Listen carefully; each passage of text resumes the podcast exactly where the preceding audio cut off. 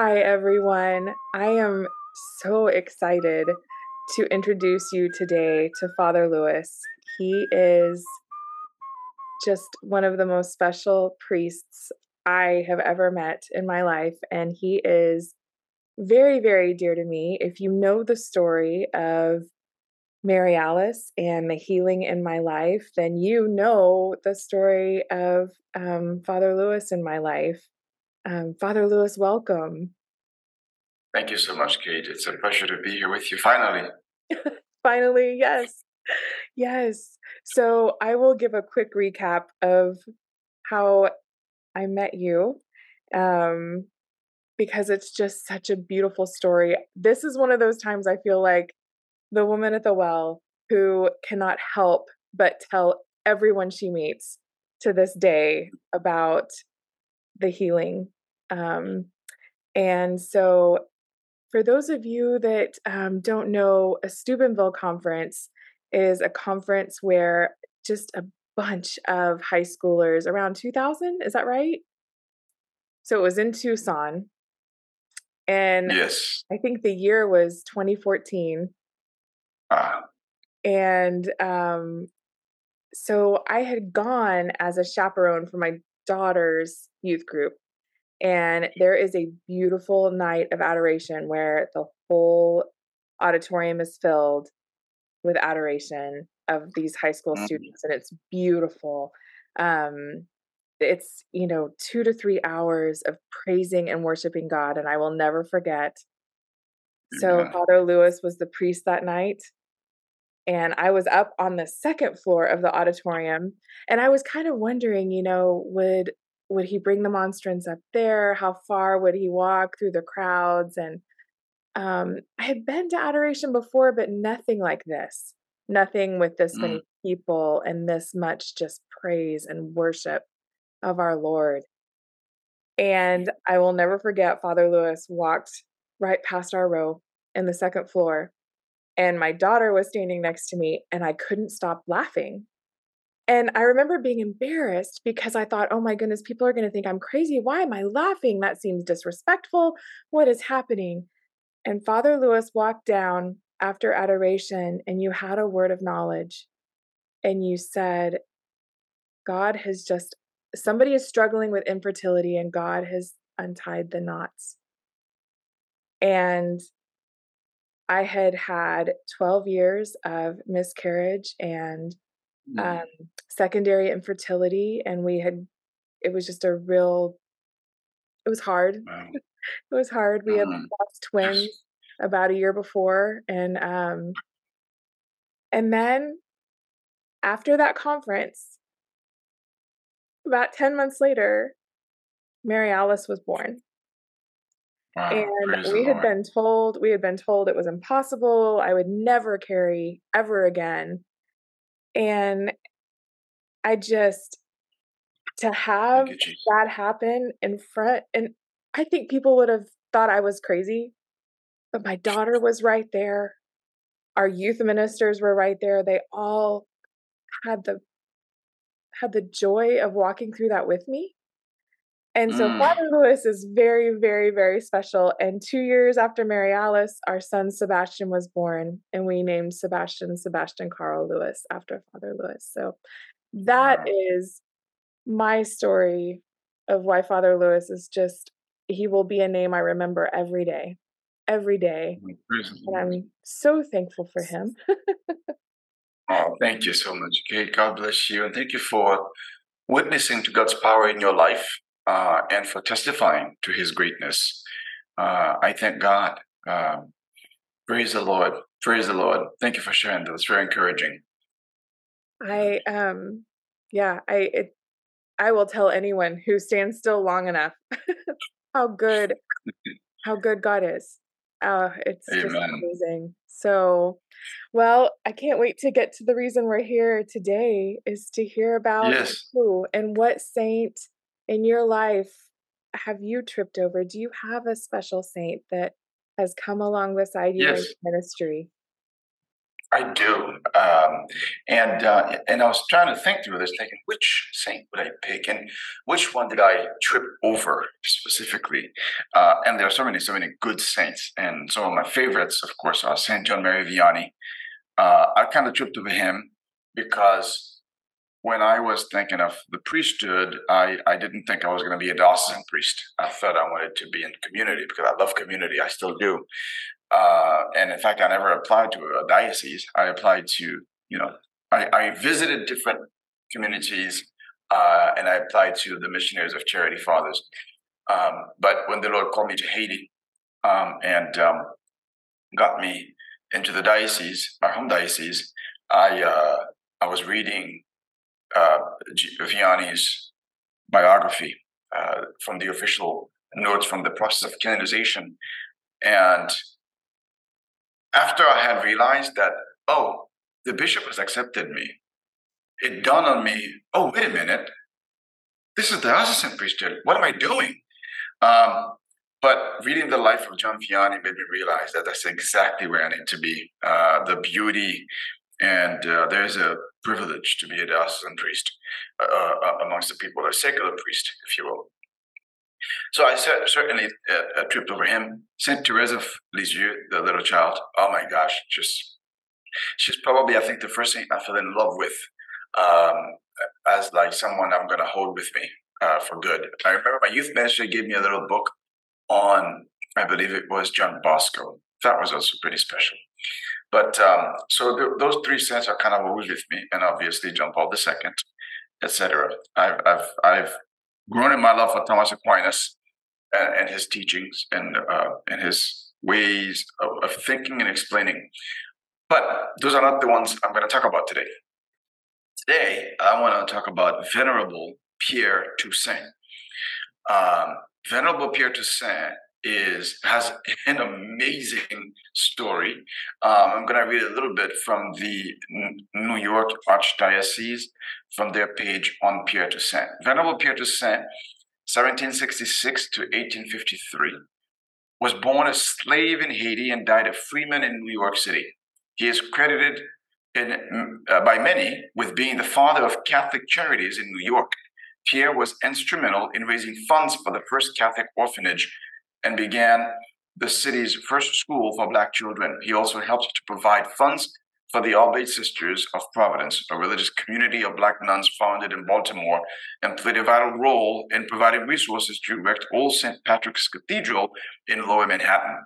During a yellow fever epidemic, when many of the city's political leaders fled the city in search of healthier rural climates, Pierre Toussaint cared for the sick and the dying. He was successful, a successful entrepreneur who did not hesitate to share the fruits of his labor with others. In recognition of Pierre Toussaint's virtuous life, the late Cardinal Cooke introduced Pierre's cause for canonization at the Vatican in 1968. In December 1989, the late Cardinal O'Connor had the remains of Pierre Toussaint transferred from Lower Manhattan to St. Patrick's Cathedral in Midtown. Manhattan, where he is buried as the only layperson alongside the former Cardinal Archbishop of New York City. On December 17, 1997, Pope John Paul II declared Pierre Toussaint a venerable, thus placing him firmly on the road to becoming North America's first black saint. Venerable Pierre Toussaint was a man who was proud of his faith, proud of his culture, and committed to serving others. Um, so there's a little bit for you, a little summary of Toussaint, but that doesn't begin to tell you the greatness of that man. This guy was a slave, as you just heard, in Haiti, um, and the the slave master, with his wife, with the slave master's wife, traveled with Pierre to New York. Uh, right before the revolution started in Haiti, and we declared independence in 1804. And so, when Pierre came here as a slave, uh, he was made a uh, an apprentice to a hairdresser in New York. He got so good. That's how he made his money. He was so good that all the rich women here wanted Pierre to do their hair. Apparently, he had uh, a relationship even with President Hamilton's wife. I think someone told me, and uh, there's correspondence between him and her because uh, I think he did her hair too. Um, and so to think, talk about going from nothing to to making yourself a millionaire, he was the slave millionaire. Um, but the cool thing with Pierre is not only how he was able to make so much of himself externally, but it was what he was able to make internally. It is the way he was able to live out his freedom in Christ despite being a slave in a worldly status. And uh, he was free. Um, that's what, how he was able to do so much for people. When the slave master went back to Haiti and left Pierre here, the slave master died in Haiti. So he had a widowed wife. And Pierre is the one who cared for her with his money, his own money that he worked for. He took care of her. And he could have said, you know what? I'm out. I'm done. Oh, he also bought the freedom of many slaves. So he had money. He could have bought his own freedom. He chose not to because he, he realized that his freedom is not dependent on anything any man can do because he is free in Christ Jesus. And people sort of asked him, you know, how he felt about uh, caring for those people that were his slave owners. And uh, if he didn't have any grudges against them, absolutely not. Of course, you know, he said Jesus um, was mistreated by the very people for whom he was dying, and he still loved them and still cared for them. So too, Pierre would love and care even for those who enslaved them.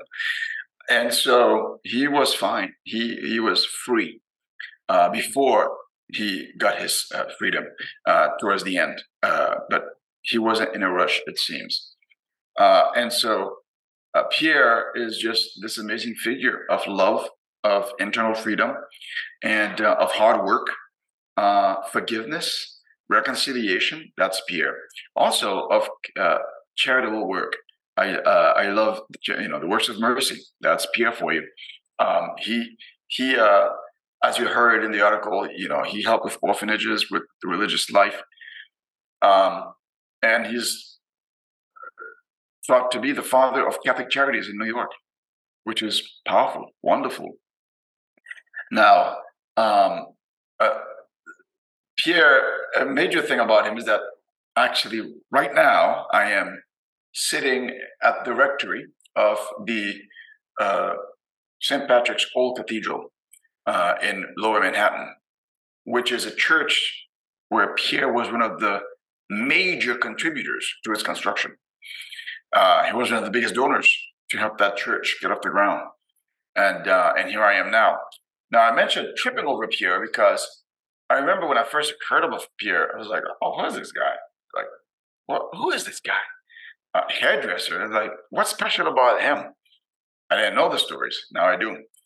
But funny thing is, Haiti is um, we have a team of, uh, of Catholics uh, and there's a, a, very successful firm in Haiti that has worked with the Conference of Bishops of Haiti uh, at the recommendation of the Holy Father to come up with a strategic plan of integral human development for Haiti.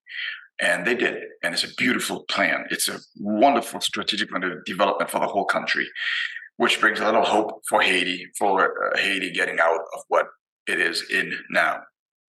And so, so uh, uh, they've the team founded or registered a foundation um, in New York uh, to raise awareness for that strategic plan and to raise funds for it. And so they were looking for a place to put an office and also a residence for the executive director, which I've been asked to to play that role, uh, which role I've been asked to play. Um, and so they were looking for a place. They found a place they were about to close on it, uh, and then a friend of mine said, "You know, you should go check out Old St. Patrick's Cathedral uh, and check out the priest there and the rectory, and we had a wonderful priest here, Father Graby, uh, who welcomed us and um, and uh, said, you know, yeah, we'd love to have you here. You can stay here, and and we rent an office from their old school building, um, and uh, and I'm here. And then I I realized this is Pierre's burial ground. Uh, he's literally his wife and daughter are still here uh, at the church cemetery, and um, and his tombstone is is still here. They have since moved them the remains to Midtown to the new cathedral, but the old cathedral, yeah, this is his This is the church he helped build, and this is where he was buried. And so I couldn't help but realize, okay, so that's that is definitely a tripping over. Like, like what happened? Where are you? what are you doing here, Pierre? Uh, it, it's obvious that he's instrumental in uh, you know in this work and uh, and wanting to help Haiti, his home country, and so I, I rejoice in that. Oh, I love that. I to be honest, I've never heard of him. And so I'm so thankful that you're introducing us to someone new. That is so special. So, for those who don't know, tell us about your connection to Haiti and why Haiti is so special to you. Oh yeah, I was born in Haiti, uh, mm-hmm. and uh, and so, uh, but I grew up in Boston. Um, in 2010, I moved back definitively because I felt uh, God calling me back to worship Him, serve Him, and serve the poor there. Um, and so I went back, and it so happened it was right after the big earthquake that had killed over a couple, couple hundred thousand people in 2010, January 12th. Um, and so I, I, I joined the diocese there. My I, I, still have family there, and a lot of ministry work that we do there. My my little nonprofit in the U.S. is called Mission to the Beloved.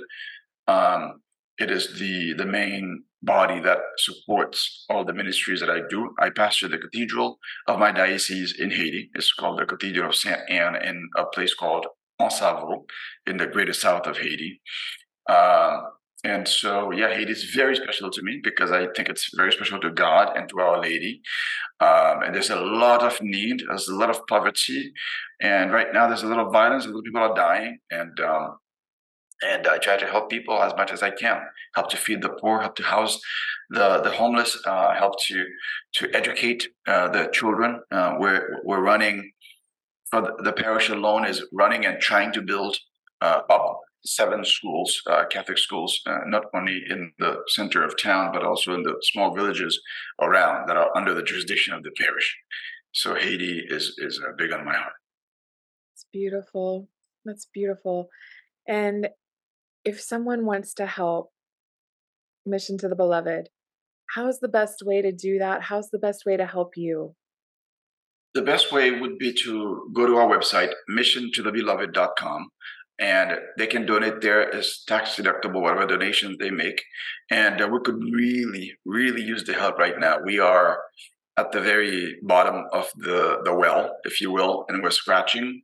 Um, and uh, as we concluded this past pastoral year, um, and we have a new year coming up, I, I still need a couple more classrooms. Uh, I still, yeah, um, I need money for food for to feed the people, even the people that are working at the rectory, um, and uh, and to get the schools going. So it's it's scary. I, I think God might be testing me, but, but I'm like, okay, God, okay, I'm ready now. I'm ready to come out of the test. Please provide some money for us. We need it badly. Yes, yes. So, what is next for you here in the States? Uh, I await my instructions uh, for what it would look like for me in the office this year uh, in Lower Manhattan. I did all of last year here. Um, also, my bishop has granted me permission while I'm pastor in Haiti, but to spend even more time out as I fundraise for the mission and also as I work, uh, do different uh, speaking engagements to try to get personal money to pay off my student loans so that I can get them out of the way and, and not let them hang over my head um, Absolutely. anymore. Yes. So I will definitely put both links in my show notes so people can help Mission to the Beloved and help you um, Thank on you. this beautiful journey. We're so grateful for you. Father, would you do us the honor of praying over us before we go today? My pleasure. In the name of the Father, and of the Son, and of the Holy Spirit. Amen. Holy Spirit, come. Holy Spirit, come. Holy Spirit, come. Holy Spirit, come. Dear Father, you promised us the Holy Spirit when we ask you. And so we come to ask you now to beg you that you fill our hearts with a new outpouring of your spirit on each person listening or watching today and tomorrow, whenever anyone comes in contact with this message, that you may give them a new personal Pentecost so that others around them may catch fire as well from the fire of your Holy Spirit that'll come on them. And may that fire burn away all sadness, anxiety, and all evil, all sin, all illness for their healing, O Lord. Traumatic healing, O Lord. Physical healing, bodily healing, the healing of the soul, of the mind, of families. Come, O Lord, and heal your people. Deliver your people from evil. Cover them with the precious blood of your Son, Jesus Christ. We ask you all this through Him, our Lord Jesus, your Son, who lives and reigns with you, in unity with the Holy Spirit, God, forever and ever. Amen. Amen. Our Lady of Perpetual Help, pray for us. Yes. Oh, Father, thank you so much for your time. And thank you for introducing us to a new saint. I can't wait to it's hear my pleasure. about him. God bless you, Kate, and God bless all your listeners. Thank you, Father.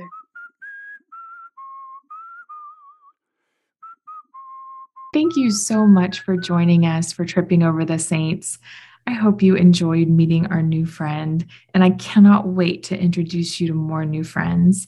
If you would like to become a patron of this podcast, we would love for you to join in at Patreon.